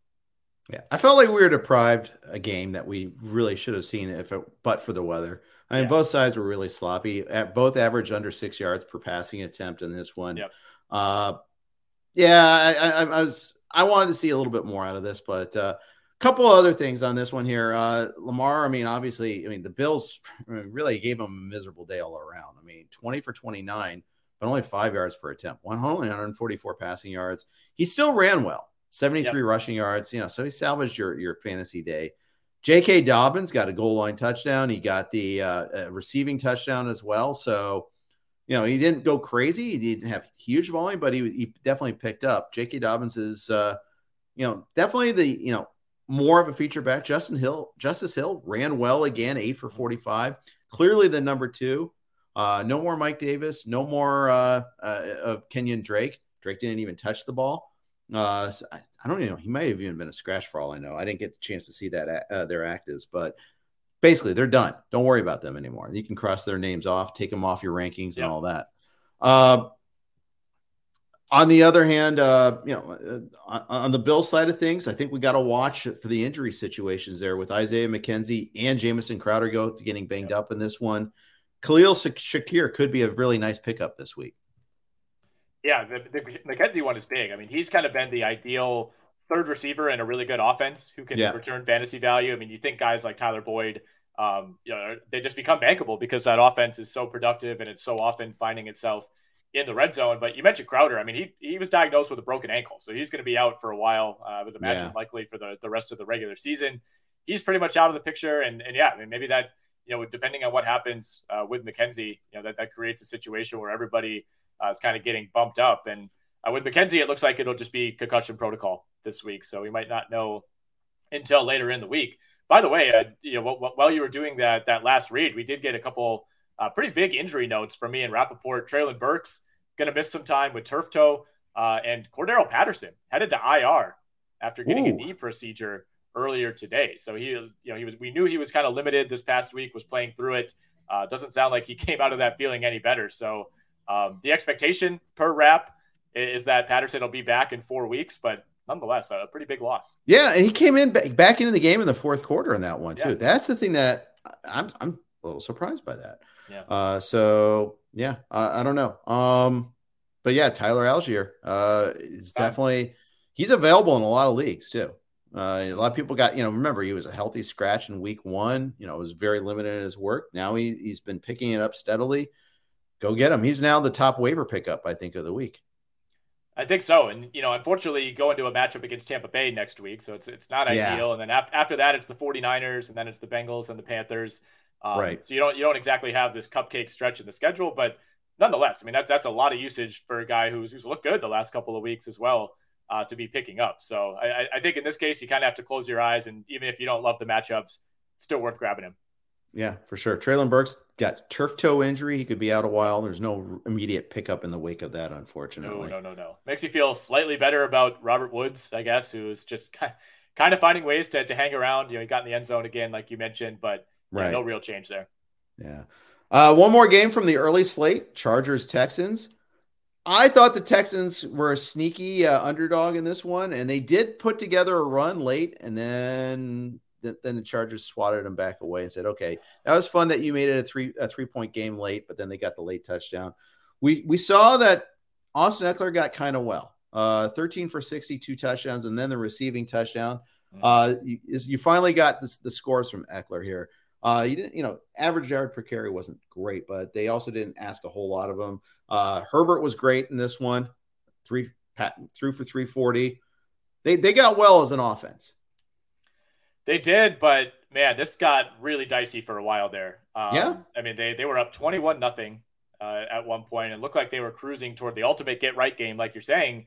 And then all of a sudden, midway through the fourth quarter, this is a three point game, and I, I mean the Chargers needed to convert a fourth down to avoid uh, true disaster here. I mean it, they, yeah. they faced a fourth and two uh, from around midfield with about five and a half minutes left in this game, and that ended up being a, a really big play to Ekeler. Uh, takes a short pass, gets 20 plus yards, and from then on, they, they basically rolled. But if they don't convert that, I mean, this was going to get extremely, extremely dicey for the Chargers. So the final result looks fine. You know, they, they covered a big number on the road.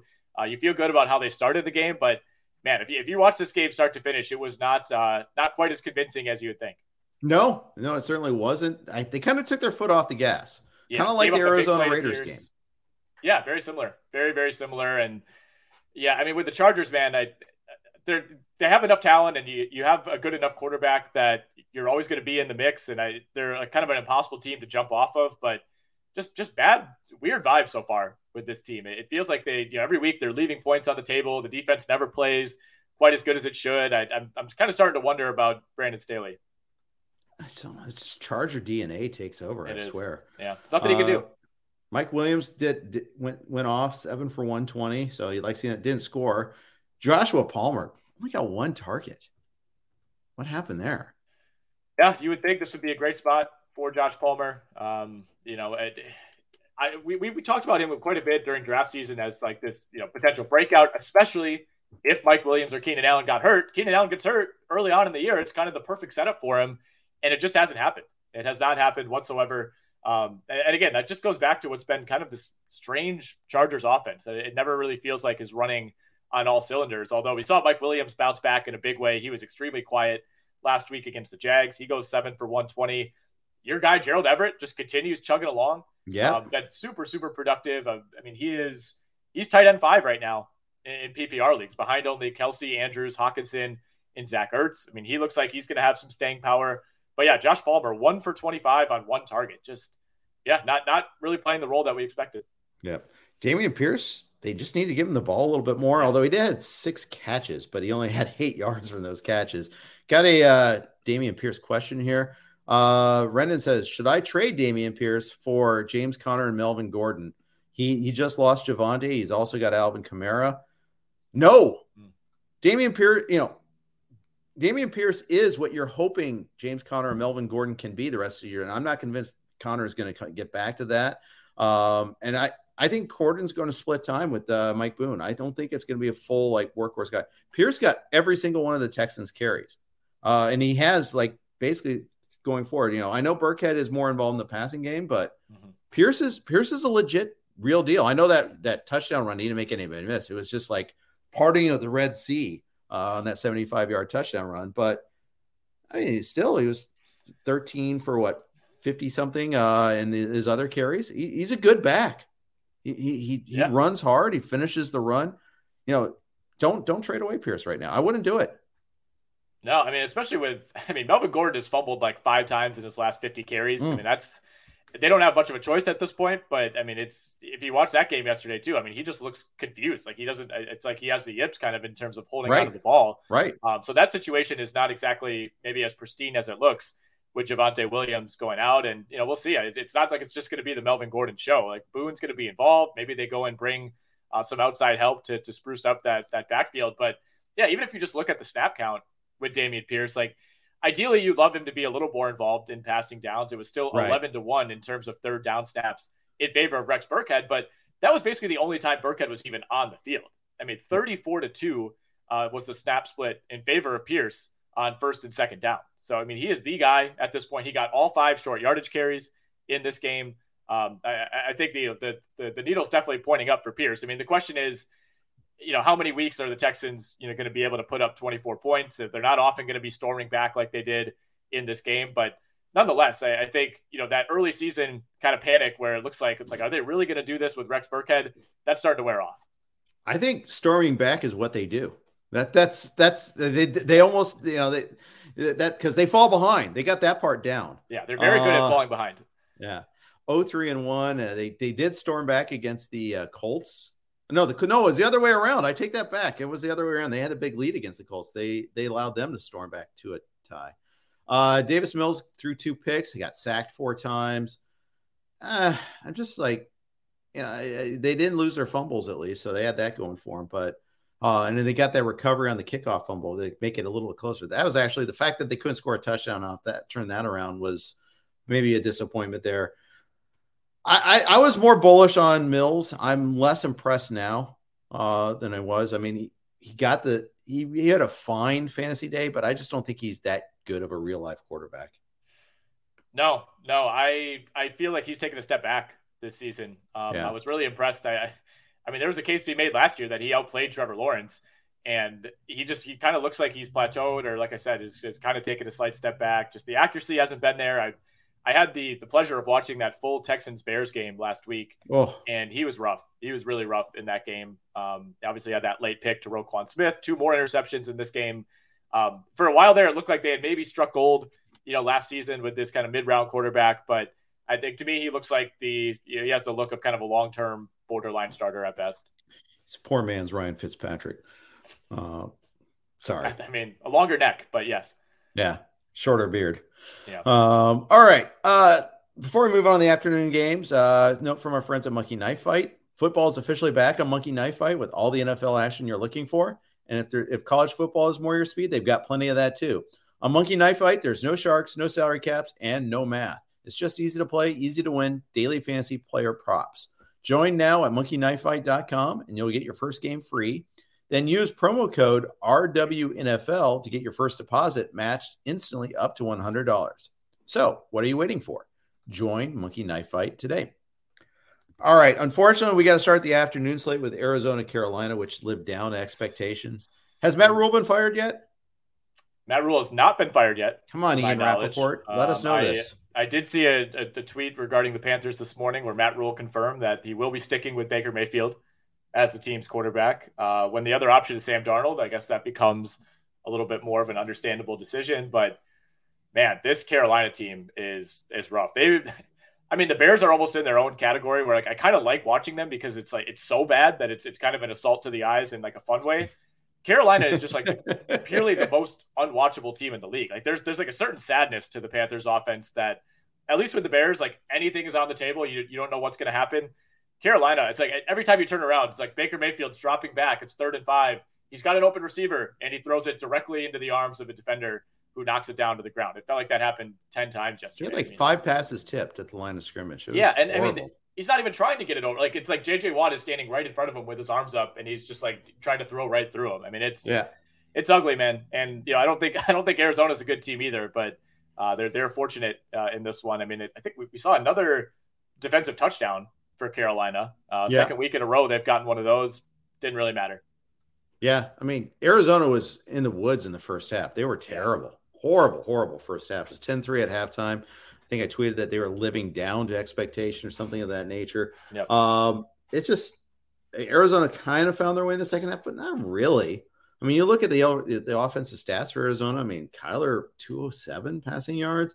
Uh, he did get the rushing touchdown that salvages his fantasy day.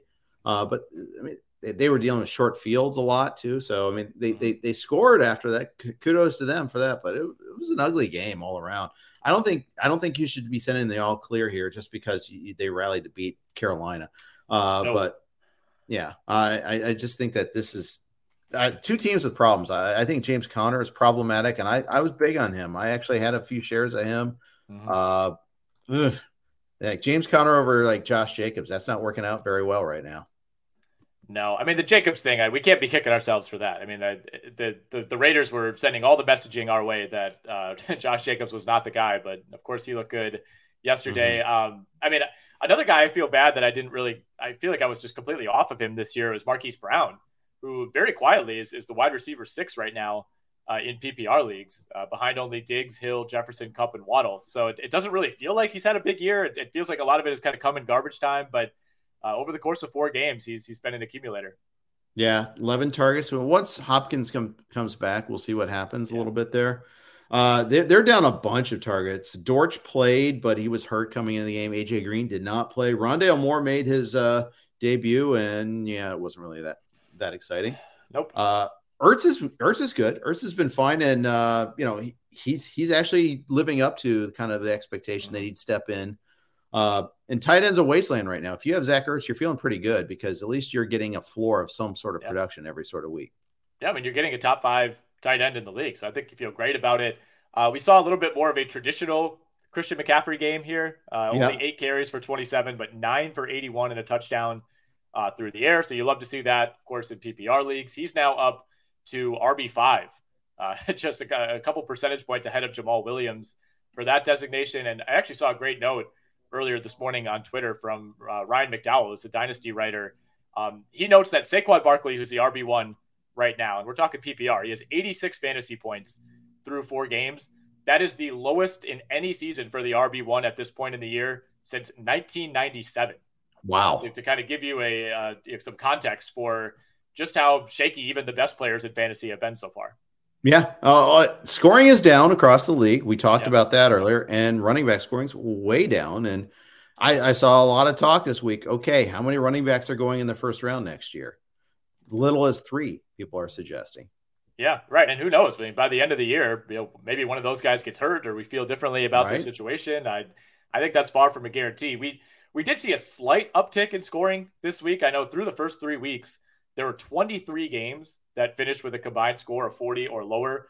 Uh, and I believe we only had two or three of those this week. So we're, we're moving in the right direction, at least. I know Bears Giants uh, kind of set us back uh, hmm. a little bit. And I, I, think the other one was Commanders Cowboys, finished at 35. But yeah. every other game, we at least got to 40 points. Yeah. And in the case of uh, Seattle, Detroit, both teams got to 40 points themselves. Yeah. Uh, yeah. That, that, helps the overall scoring quite a bit. So, uh, yeah. So it's it's creeping up. So a little bit there. Uh, DJ Moore, uh, light a candle for DJ Moore. He actually had 11 targets this week, but quality of targets just not great. Yeah, I don't, I don't know if the, the, the scorekeeper is you know just assigning him targets where every time Baker Mayfield throws it into a defender's uh, elbow that just like, ah, he was he was probably looking for DJ Moore. I don't know, yeah. but yeah, six for fifty. I mean this the way that this Carolina offense is operating, like getting six catches and fifty yards out of DJ Moore feels like close to a best case. Yeah, yeah absolutely. Aaron Rodgers said that it's unsustainable to play like they did against the Pats and still hope yeah. to win, especially that first half. Lowest, like one half QB rating of his career, had the pick six at the end of the half where he said that he was, you know, it was it was almost a little his throw was so bad that he was that he almost lucked out that he that the defender over overran the ball. I mean, it was yeah. such a bad throw. Uh, but then in the second half, they got it on target a little bit more. If Romeo Doubs completes a catch uh, in the end zone, we're not even talking about the overtime of that. There, we're talking about what a huge game Romeo Doubs had. Instead, he doesn't, uh, and they wasted a wasted challenge, and that thus a timeout on that play too. Mm-hmm. Uh, they could have won in regulation, uh, but you know the daisy chains of, uh, of events that happen after that, you know, aren't aren't necessarily going to be the same. But the fact is, they had to struggle, win in overtime against a team starting their third, or not starting, but playing their third string Basically. QB. Yeah, I mean Hoyer went out like second series of the game, so it yep. was it was it was basically New England starting Bailey Zappe, and I, I, think, I mean Zappi ended up throwing a touchdown on what looked like yet another not quite broken coverage, but just like a miscommunication yep. for the Green Bay defense that has a ton of talent, but has just been suffering uh, from those. It, it looked very similar to a lot of the plays in Week One against Minnesota, where it's like, okay, the best receiver in the league is running across the middle of the field. And you got linebackers pointing at him and guys looking around. Nobody's actually covering that guy. And, and that's essentially what happened on the DeVante Parker touchdown. Uh, that really, for a while there, put this game in pretty major jeopardy. I, I, I feel like a fool for making the Packers. I think I made them my best bet in staff picks. And I know it was a big line, but I, I thought they could at least, you know, show up to the point that this would be like a 24 to 14 type of game. Uh, but that was not the case. I mean, the, the defense was was okay. Uh, had some big sacks. You know, Rashan Gary, by the way, is is very, uh, second in defensive player of the year odds right now. He's been fantastic yeah, in the has. early going, but no no Jaire Alexander. I think they felt that in this game, and it was it was a classic letdown scenario. It's like you know the other team has you know has a below average quarterback. You know it's like if we just play our B game, we're going to win, and you kind of felt that from the Packers. You know you had the there's an early yeah. fumble by Romeo Doubs. Um, every every game that turns out like this has a couple of those pivot plays. That was one of them. The the Rodgers pick six. I mean, that was that was as bad of a throw as you'll ever see from Aaron yeah. Rodgers. And uh, almost every time he throws a pick, you can make an excuse. You know, you'll see him, you know, you know, kind of throw the chin strap and, and look at a receiver and say, "I thought you were doing this." Like there was no excuse for that one. That was just a really really right. bad force by Rodgers, and it, it, put the Packers in a bad spot. And I, I think they felt like they had to get away from the run a lot of a lot of this game in the second half, especially. And yeah, man, I mean, I, I still think the Packers three weeks from now are going to be six and one, and we're going to feel okay about them. But this right. was a, a, a, very very narrow miss in what would have been one of the worst losses of, of Rodgers' career. Rodgers even blamed himself for Doubs' fumble because it wasn't like a perfectly, you know, it was kind of yeah. away and he had to pull it back in. And he's like, we were, you know, it's almost too bad that he made the catch. You know, it's like one of those sort of plays because mm-hmm. he couldn't protect the ball. Yeah. Uh, running game was great in this one here. Jones 16 for 110, Dillon 17 for 73. Uh, Watson had the end around touchdown. That was a great block by Doubs uh, to help set them free on that one there. Uh, so I, I, I all, at first all I saw was Watson scoring and like, oh, he's redeeming himself, and he did. He scored, but it w- wasn't on a pass. Uh, but yeah, you know, Lazard looked good, six for one sixteen, eight targets on this one here. Really, you, know, the ankle doesn't seem to be a problem anymore for no. him. No, Lazard looked amazing. He, he's clearly. I, I mean, I think Romeo Doubs is kind of it's starting to encroach on his territory a little bit, but I think it's still Lazard as the number one uh, target in this receiving corps. And then a nice touchdown from Robert Tonyan as well, who has been you know, a little quiet through these first couple of weeks, but uh, started to look a little bit more like his old self. But man, this was, if you watch this game, it was shaky for the Packers. I mean, it was, you know, couple big throws to like Randall Cobb coming through on third and longs. Uh, you, you, know, players like that who you probably don't really want to be depending on the Rodgers to Cobb connection right. in those situations. But ultimately, in the NFL, a win's a win, right? I mean, the Chiefs had a similar game last week against the Colts. They weren't able to pull it out. Um, so at the end of the day, you know, we'll see where the season goes for Green Bay. But um, even if you feel bad about it, uh, you, at least you're not taking the loss. Yeah, exactly, exactly. Uh, on the Pat side of things, uh, Harris and Stevenson almost perfect split in carries. Uh, it's like I think it was like 51 to 49 percent. They face Detroit next week. Uh, it's the Matt Patricia revenge game. Uh, I know that that's the way it should be billed, at least. Uh, might not be, but both Harris and Stevenson are really good starts next week. Uh, just if you're playing DFS, you have to kind of decide between the two of them. But it's kind of that way in draft season all along. In some leagues, right. Stevenson went first. Some leagues, Harris went first. Harris got the score this week. Stevenson got the catches at least. So you know he didn't. He didn't. He he was fine if you started him. You were just hoping to get in the red zone in the end zone. Yeah, I mean, kind of a similar situation to what we saw on the other side. You know, with Jones and Dillon, both guys really productive in this game. You know, Harris and Stevenson. I thought especially given the the lack of uh, talent and experience at the quarterback position for New England. I was surprised how effectively they were able to run the ball. I mean, that's really what what kept them in this game uh, mm-hmm. in the second half was just being able to consistently convert, you know, third and shorts. Yeah, exactly, exactly. Uh, all right, last of uh, the afternoon games: Broncos Raiders. Uh, you heard the news already, but if you joined us late, Javonte Williams torn ACL out for the season, devastating loss. Melvin Gordon uh, committed a fumble six. He was three, he only carried three times for eight yards. Mike Boone supplanted him a little bit. Uh, Denver, I mean, despite all that, they had their chances. They just kind of gacked this game away. And the, I mean, credit to the Raiders, they took it, but and Josh Jacobs in particular took it. But uh, this was definitely the Josh Jacobs game. Um, what do you, how big are you going to be on Mike Boone this week?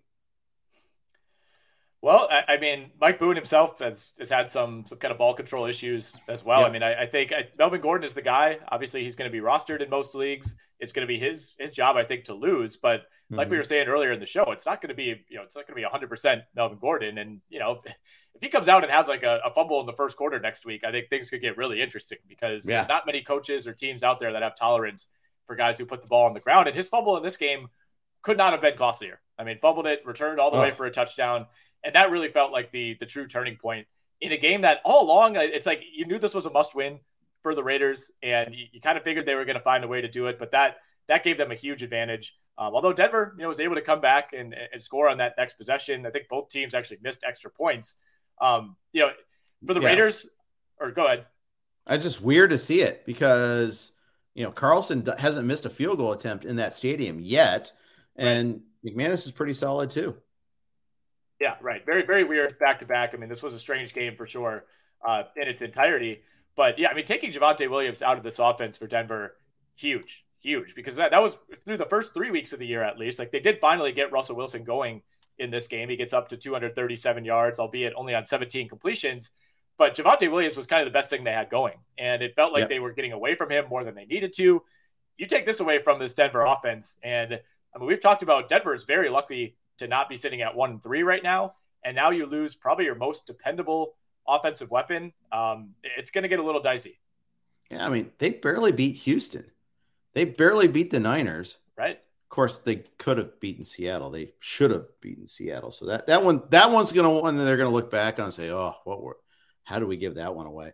I think it really is time to let Russ cook. The the problem is they're having a hard time protecting him. He only took three. He took three sacks and he was under pressure a lot of other times too. Uh, so that's something to watch for there is like because really, I mean, unless they pick somebody up off the street, it, it's really two problematic backs and Gordon and Boone. Boone had a really bad drop on fourth down. Uh, now, granted, they're already down nine points, but it, it was one of those where like, oh, that just can't drop that. I mean, it was an easy first down on fourth and five. Yep. Just completely dropped it. Uh, Yeah. So that that was bad. But I think you're going to see a lot more. You know, I would be interested in trading for Jeudy and Sutton right now. Two guys that really haven't lit it up yet. Both scored this past week. Uh, I think they're going to really get a lot of targets going forward. I think they have to. I think that's the way they have to kind of lean after all of this. Yeah, I think I think we could see a complete reversal, and this team just kind of becomes a, a more high octane passing offense going forward. I don't think they're going to be able to depend on the running game really whatsoever, and they didn't move the ball well on the ground in this game even before Javonte Williams got hurt. I mean, ten for Mhm. twenty eight. Um, Russell Wilson was their more most effective rusher in this game. Did have a rushing touchdown. Um, should have probably been a passing touchdown. He hit a, a really nice throw to KJ Hamler, uh, who stumbled at like the two yard line Right. and wasn't right. able to, to get in. But um, yeah, this was easily Russell Wilson's best game of the year. It's really not even close. Yeah, and and albeit in a losing effort, unfortunately for them. Uh, Davante Adams nine for one hundred one. Mack Hollins three for thirty three. So a big come down after last week's performance against Tennessee. No surprise there. I mean, obviously there. Are you concerned about Darren Waller? Only three for twenty four. Only five targets in this one. A little bit. I mean, this is the second week in a row now uh, that that target share has, has not really been there. Um, trying to look at his snap count in this game. I mean, I know last week it was really low. Um, this week, higher. You know, I played 60 out of 75 snaps. I, I think you're fine with that. Um, it's not like Mhm. there's really any competition for him at the tight end spot, nor should there be. Um, but you know, this is also without Hunter Renfrow, who missed another game with that concussion. Uh, Right. Didn't see a whole lot out of Mack Hollins. Played a bunch of snaps, ran a bunch of routes, only had three catches.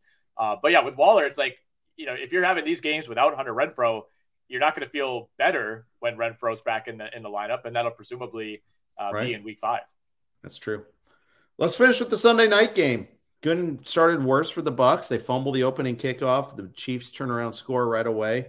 The Bucs ran the ball six times, six in this game. Very odd mix of play, call mix there. Yep. Brady threw for 50, yeah, 52 times, 385, uh, the three touchdowns. Uh, one of the big plays though was the fumble sack uh, right after, you know, which really put, you know, right after they had stopped the Chiefs on fourth down. You're like, okay, time to build some momentum. Nope, boom, done. Uh, once the Chiefs went up like 20, was it 28-10? I mean, it, it, was just all comeback time for them the rest Yeah. of the way. Yeah, well, you mentioned that that fumble by Brady. I mean, that was that one felt like okay, they, they had a little bit of momentum. They had gone down, they got the touchdown uh, to Mike Evans, and then they had forced the the fourth down uh, miscue by by Clyde Edwards-Helaire, who Oh, you know, not not only would have picked up the first down, but it looked like he had quite a bit of room to run. So that that to me was a huge inflection point in this game. You're like, okay, if we're Tampa Bay, we didn't we didn't play this fourth down that well, but we got the stop. If we go down and we score here, all right, all of a sudden it could be 21-17 and we're feeling okay. And then first play of the drive for for Tampa Bay, fumble by Brady, Tampa or uh, KC set up, you know, basically at the 30 yard line, and, and the game was essentially over after was. that. So I, it, it really felt like it, it could have gone a different way. Um, but you know, you start the game by fumbling the opening kick, you fumble again deep in, in KC territory.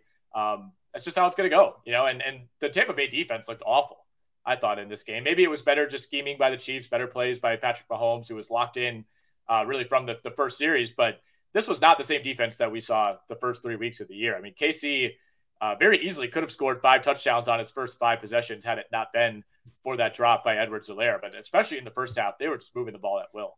Yeah. And usually I think of Edward Helaire as a pretty good pass catcher. I think Yeah. he lost in the lights a little bit there. The way he reacted to that ball, he didn't he didn't pick It it up right. angle. He kind Yeah, of boxed it instead of like tried to catch it. But exactly. Uh, so I don't even think there's anything to read off of that. I mean, Pacheco looked good when he ran the ball. Um, yeah. looked shot out of a cannon there. Um, he, he could be earning some more playing time, although I still don't know if he's involved in the passing game at all. Uh, McKinnon, you know, he gets a lot of snaps. He, he got that target in the red zone, got some carries in the red zone, and uh, did nothing with it at all. Uh, Skyy Moore, okay, he got targets finally. So yeah, he exists, he lives. Uh, but it, it's really, you know, the guy that I, I'm just totally bummed out about is I have Juju some places, and I'm still waiting for that first really big game. He hasn't had it yet. Yeah, I mean, you, you like that. Like the targets have consistently been there. Um, you know, it feels like he's kind of on the cusp of, of doing it. And, um, you know, in this game, it, it's always going to be Kelce ahead of him in the pecking order. And that was certainly the case. I mean, Kelce had like six catches in the first quarter uh, of this Mhm. game. But, but Juju to me is still, he's still the guy I like the most in that receiving corps by a lot, but it just yeah, it just hasn't quite happened where he's been able to to operate as anything close to a true number one. It's almost like he's a, a number two. They don't really have a number one, and then guys like MVS and Skyy Moore and, and Hardman are more like the third and fourth guys. But yeah, it's been disappointing. I was I was all in on Juju, and you know he's still been startable. He's been a, a very low end starter. He's not giving you zeros every week, but it's been a lot of like you know eight fantasy points, nine fantasy points, twelve fantasy points. Not not exactly what we're looking for. Yeah, uh, agreed. Agreed. Um, on the Buck side, I mean, Evans is Evans. He did his thing. He got hit hard a couple times, including yeah. that first touchdown catch.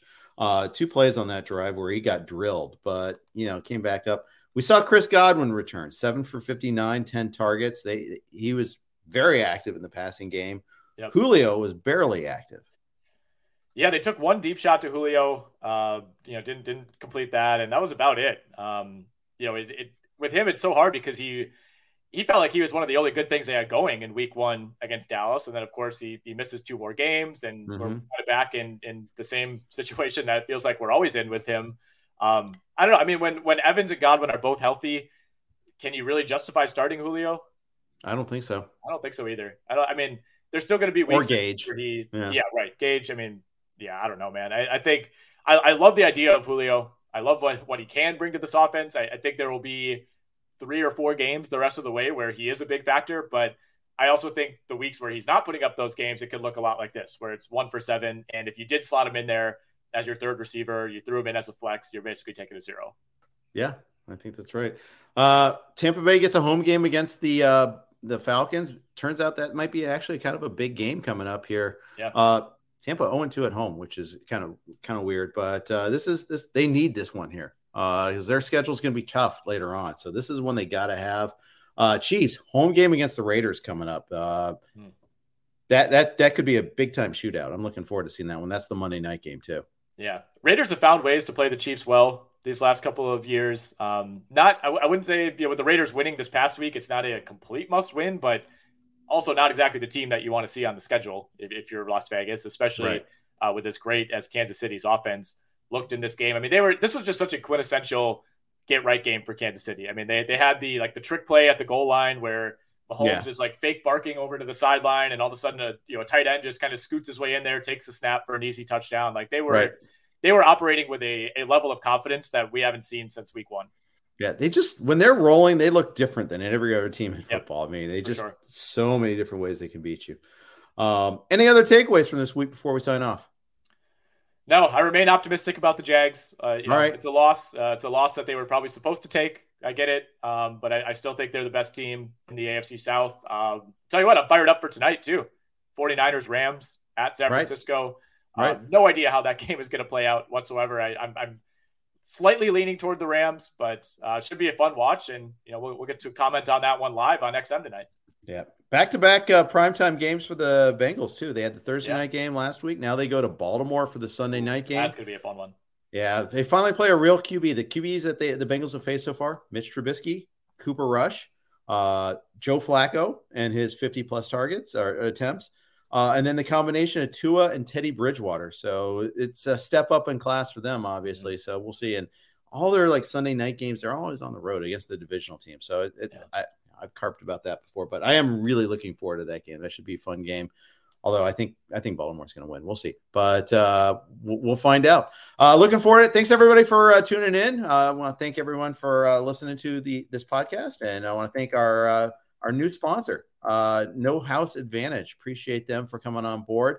Uh, got Jake and Joe with uh, free agents tomorrow. Thanks for listening to this podcast. Take care.